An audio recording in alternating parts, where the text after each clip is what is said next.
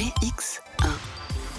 Et après la BD, après la mode, on va se plonger dans l'art plastique avec Maria Bemba. Et d'ailleurs, dans la suite de ce brunch, on ira même du côté de la musique avec euh, l'invité de Sabine Ringelheim, puisque c'est Casimir Liberski qui sera avec nous. Il est musicien, il est pianiste, il est compositeur et improvisateur de jazz. Et vous verrez qu'il mélange les genres et les mondes. Il va là où on ne l'attend pas. On parlera de musique, de jeux vidéo qui sont repris à Flaget euh, vendredi. C'est un projet qu'il a euh, lancé.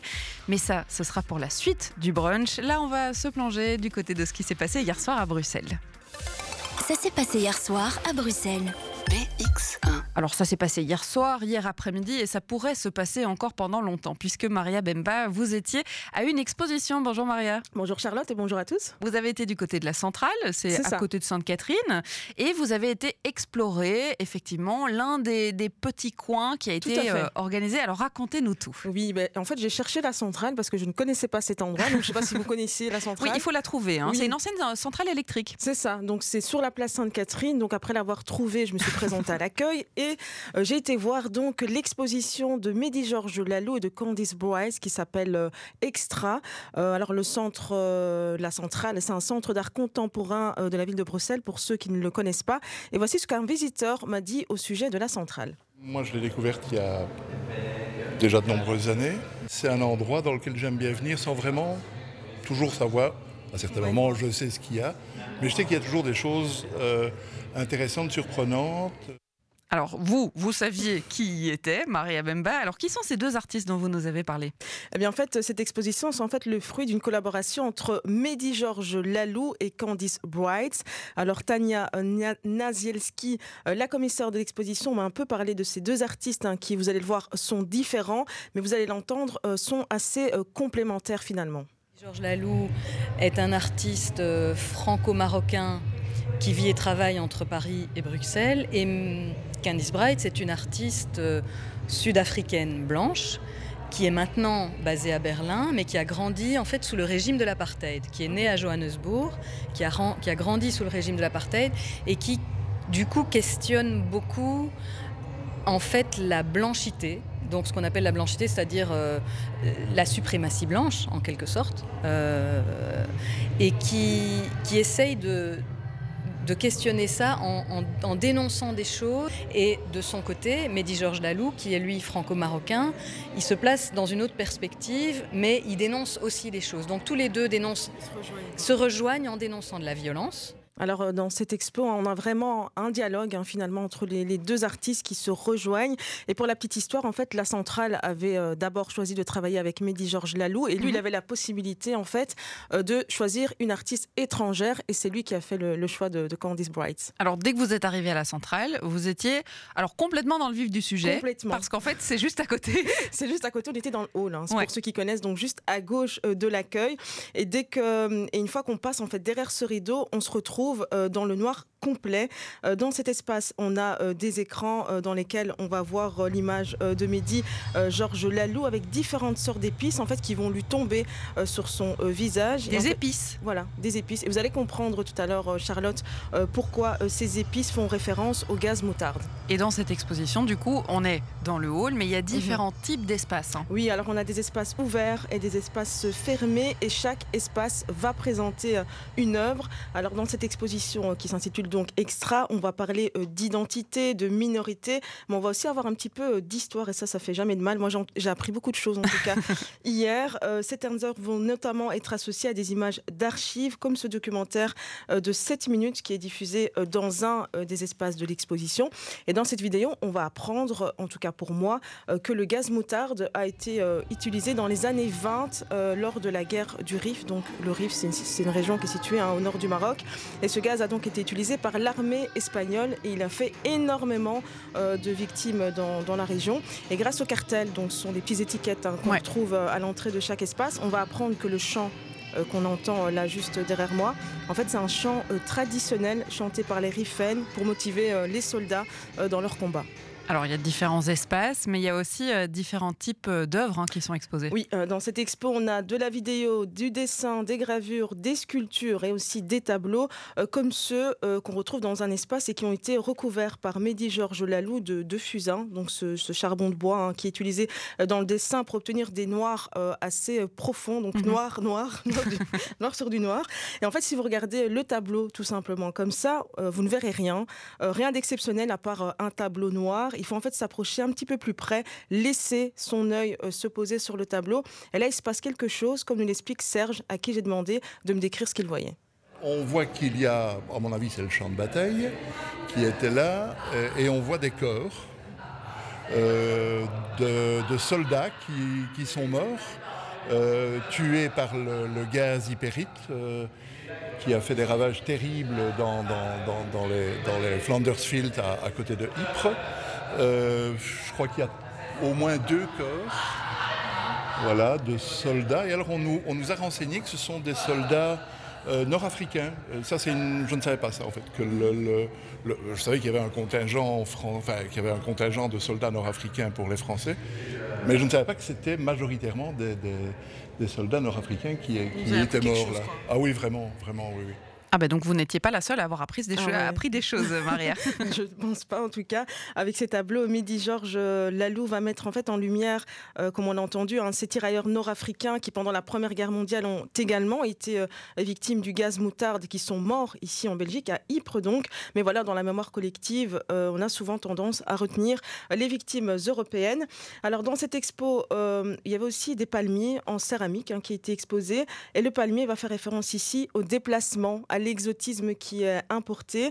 Et sur le cartel, on pourra notamment lire que le palmier fait référence euh, ici à cet extra, donc du nom euh, du, euh, de l'expo, qui s'implante dans nos contrées au fil des ans. Voilà ce qui est écrit. Alors juste en face de ces palmiers, on a un mur qui est recouvert de graffiti, hein, qui fait un peu tout le long de, de l'expo. et en fait, ce mur va reprendre un tas d'insultes qui sont destinées aux personnes minorisées. Je ne vais pas la reprendre ici, mais voilà, on peut très bien mhm. s'imaginer de quel type d'insultes il s'agit. Est-ce qu'il y a une œuvre en particulier, Maria, qui vous a marqué plus qu'une autre? Alors, on, elles étaient toutes. On peut pas toutes les décrire forcément. Malheureusement, je peux pas. Mais est-ce qu'il y en a une plus qu'une autre, peut-être? Oui, elle se trouvait dans un espace fermé, donc derrière un rideau, et cet espace s'appelle Whiteface. Euh, C'était un espace qui était très, très, très bien mis en scène. Je vais essayer de vous l'expliquer ici, mais voilà, c'est pas forcément évident. Alors, on avait en fait deux écrans, un, géant, un écran géant sur lequel était représenté euh, Candice Bright, qui jouait les, les ventriloques, et un autre plus petit qui reprenait en fait des images qui avaient été euh, diffusées à la télévision ou encore sur Internet. Et en fait, euh, dans cette œuvre, euh, cette œuvre va plutôt reprendre des propos qui ont été tenus par des célébrités, des youtubeurs, encore des anonymes aux États-Unis. Donc voilà, c'est ce que vous entendez derrière moi. Bon, c'est en anglais, hein, donc il faut un peu tendre l'oreille. Voilà, et en fait, le whiteface euh, va mettre en avant l'inquiétude euh, de certaines personnes de voir en fait la race blanche, comme ils l'appellent, mhm. euh, disparaître. Alors, durant l'expo, j'ai rencontré une étudiante en master de commissariat d'exposition, justement, donc Eline, elle s'appelle. elle était là, donc avec ses camarades, pour visiter la centrale. Ils sont souvent, dans le cadre de mhm. leurs études, invités à la centrale pour voir des expos. Et voici comment elle, elle m'a décrit le whiteface. C'est une pièce plongée dans le noir, pas très grande, euh, avec un, projecteur euh, qui renvoie euh, juste une, un personnage qui porte une perruque. et derrière nous, on a un petit écran avec des moments d'épisodes de, télé de journalistes ou autres. Et en fait, on a, on a le son qui vient de cette petite télé derrière nous où on entend des journalistes qui parlent de euh, euh, en fait tous ces conservateurs américains qui pensent qu'il y a du racisme anti-blanc. Et, donc on, en fait on a en face de nous une actrice quoi qui joue chacun de ces épisodes racontés. Ça s'est passé hier soir à Bruxelles. Une exposition qui traite donc de la violence et de l'identité. Alors, qu'est-ce que les visiteurs ont pu euh, euh, en penser de cette euh, exposition? Vous, en avez, vous en avez croisé, je suppose Oui, il y avait quand même pas mal de gens pour le coup hier, donc c'était très chouette de discuter avec pas mal de gens. Et j'ai posé, et j'ai demandé du coup à, à, une dame qui sortait toujours de la Whiteface, qu'est-ce qu'elle pensait de l'expo? Je trouve, que c'est vraiment intéressant. La, la, manière d'amener les choses et d'avoir des images qui soient fascinantes, de, euh, enfin, devant lesquelles on cherche en fait qu'est-ce qu'il y a à regarder. Je trouve que ça, ça, ça, permet aussi un certain temps devant une œuvre. Ce ne sont pas des, des, œuvres devant lesquelles on passe en vitesse. Euh, et on, on, prend vraiment le temps comme ça de, euh, de rentrer dedans. Encore, en fait. On a entendu en première partie de chronique, vous avez croisé des, étudiants. Alors c'est très spécifique. En plus, ils sont étudiants en, commissariat d'exposition. Donc tout à fait dans le thème. Oui, et puis en plus, je suppose que des formations professionnelles obligent. Ils sont obligés de tout analyser dans la manière dont l'expo est faite. Alors qu'est-ce qu'ils en ont pensé eux? Eh bien, j'ai croisé Romane, donc euh, qui est l'amie euh, d'Eline qu'on a entendu euh, tout à l'heure. Et vous allez le voir, Charlotte, elle a une manière bien à elle de visiter une exposition. En plus, j'avoue que pour l'instant, j'ai lu aucun cartel. Ben, j'aime bien euh, d'abord aborder l'expo. C'est pour ça aussi que je manque de recul et que j'ai pas envie de dire de bêtises. Euh, mais j'aime bien faire les expos d'abord en découvrant de manière assez innocente euh, juste mon ressenti. mais des fois, il y a des trucs qui nous appellent. Enfin, avec Eline, on s'est dit ah, on aime vachement les petits palmiers, mais en fait, c'est pas forcément le palmier qui nous plaît, c'est plutôt la technique, enfin la céramique, ce genre de choses. Du coup, pour l'instant, je suis plutôt sur cette approche qui est un peu première et peut-être pas hyper réfléchie. Le cartel, on le rappelle, c'est donc l'étiquette qui, bien souvent vient nous donner quelques infos quand même sur l'œuvre qu'on est en train de regarder euh, au musée. Euh, vous avez aussi rencontré euh, ben justement la commissaire de cette exposition qui devait être un peu un modèle pour les étudiantes que vous avez, que vous avez eues. C'est Tania Nazilski qui a fait le commissariat. Oui, tout à fait. Donc Tania a rencontré hein, aussi les étudiants donc dont on a parlé tout à l'heure. Et moi, je voulais un peu en savoir plus sur ce, ce travail de commissaire d'expo parce qu'on entend beaucoup ce terme-là. Mais c'est quoi? Donc voilà, je vais tout simplement poser la question et voici sa réponse. C'est un travail très multiforme et multitâche.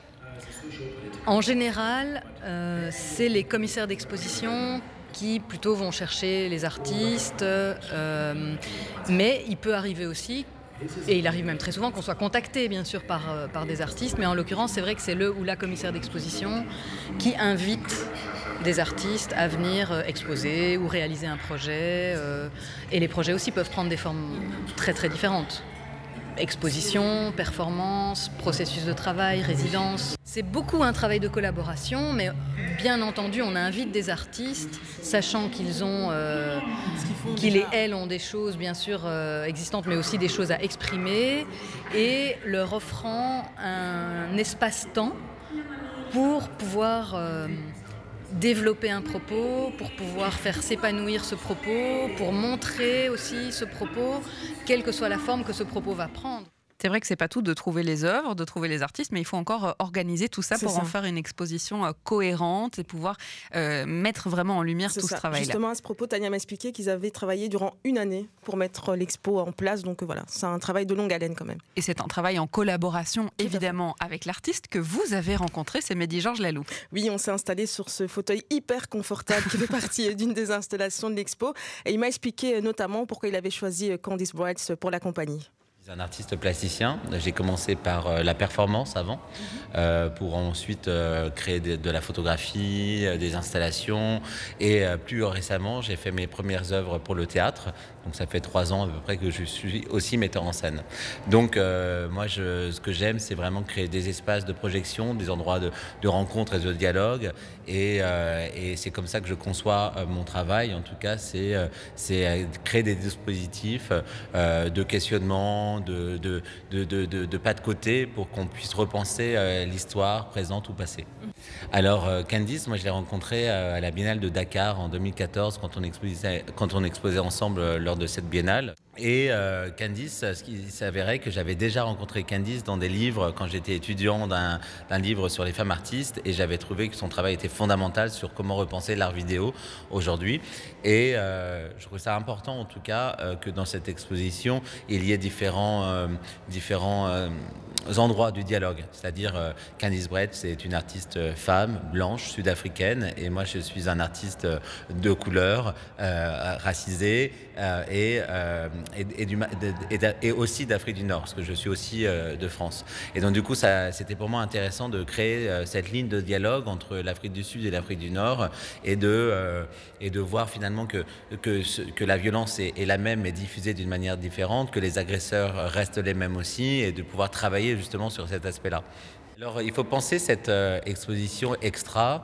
alors, faut peut-être être un extraterrestre aussi, peut-être que pour euh, tout comprendre ce qu'il y a à l'intérieur. Mais euh, en tout cas, il faut euh, penser cette exposition comme un, parcours d'archives. Comment l'archive va se diffuser ou va s'interpréter ou va se représenter d'une manière différente tout au cours du, parcours? on a plusieurs sas de compression. On a quatre endroits qui se lient par une, sorte de rue, mais qui finalement sont quatre moments différents et quatre tensions différentes dans l'exposition. Et euh, voilà, c'est comment finalement euh, euh, aussi redonner dans cette exposition donc place à l'archive, parce que c'est vrai qu'une personne racisée ou discriminée ne peut pas exister si elle n'a pas une histoire finalement qui correspond aussi à, cette discrimination qu'elle qui, lui, qui, lui est donnée finalement. Donc c'est important de rétablir aussi l'histoire, les rumeurs et, de, et, de, et de repenser en tout cas nos, nos situations. L'exposition, elle n'est pas faite pour euh, être confortable. On n'est pas confortable dans cette exposition. On n'est pas là pour euh, faire plaisir non plus. On est là pour euh, avoir une réalité, une réalité de la violence qu'on a sur les murs, qu'on a via les plantes, malheureusement sans qu'elle le veuille, qu'on a sur, à la télé aussi, qu'on a aussi la, blanchité, qu'on dit en français white, face, la white fragility. C'est-à-dire qu'au moment où on a enfin pu assimiler le, le mot race, les, personnes blanches ont commencé à devoir se remettre eux-mêmes en question, tout en créant une nouvelle forme de racisme aussi, mais euh, parce que finalement, qui doit se remettre en question et qui est, qui est la place de qui et, tout. Donc voilà, donc c'est vraiment important en tout cas. Dans cette exposition, on, a, on redonne souvent euh, euh, l'arme, en tout cas d'agression, à l'agresseur. Et euh, c'est une sorte de miroir de l'agresseur, mais euh, l'exposition est vraiment faite pour tout le monde, où il y a un dialogue, un dialogue, on va dire, apaisé, même s'il est toujours en tension, parce qu'on parle de problématiques géopolitiques actuelles et aussi anciennes. On parle de la Première Guerre mondiale, on parle des insultes de graffiti, on parle d'agression homophobe, on parle... On un petit peu interpeller les gens, un peu les on, va interpeller, mais l'exposition, elle n'est pas, euh, c'est pas une exposition activiste. C'est-à-dire, c'est une, exposition avec plein d'émotions. Et moi, j'aime bien que les, le visiteur active euh, son, euh, son pécule d'émotions, finalement, son, son, bagage d'émotions, que pour essayer d'entreprendre l'exposition tout au long et avoir différentes émotions. L'exposition, on rappelle le, titre évidemment, c'est donc Extra. Euh, vous avez eu la chance hier de croiser effectivement l'artiste, c'est un peu par hasard. Hein, oui, parce qu'il n'est pas là tous les jours. Il n'est hein, pas là. Non, c'est vrai. Merci la chance. oui, c'était votre jour de chance hier, Maria. Euh, par contre, les chanceux, ce sont ceux qui ont envie d'aller voir cette exposition, puisque elle a ouvert il y a une semaine, mais elle est là pour rester à la centrale. Elle est là un petit moment jusqu'au 17 septembre 2023 exactement. Donc vous avez le temps pendant les vacances, à la rentrée, mais franchement, ça vaut la peine d'aller jeter un coup d'œil parce qu'il y a de très belles choses à voir et à apprendre aussi. Et on donc euh, celle-ci se trouve dans l'espace d'exposition du hall. Il y a euh, une exposition dans la box qui est à droite de l'entrée et il y a aussi une exposition dans euh, l'expo centrale et bah oui à la centrale forcément. Donc en plus vous pouvez voir plusieurs expos pour le prix d'une.